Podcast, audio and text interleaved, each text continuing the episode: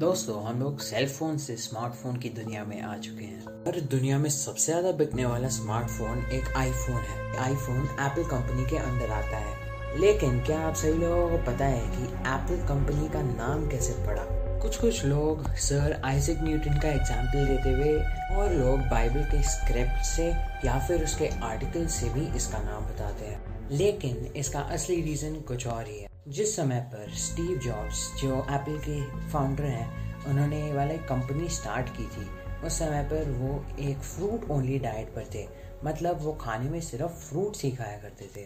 तब उन्हें एप्पल्स बहुत पसंद आते थे और इसलिए उन्होंने अपनी कंपनी का नाम भी एप्पल ही रख लिया। उस लोगों में हमें एक बाइट भी दिखाई देता है और ऐसा इसलिए है ताकि लोग उस वाले लोगों को देखकर कंफ्यूज ना हो कि वो एक एप्पल है या एक ऑरेंज है।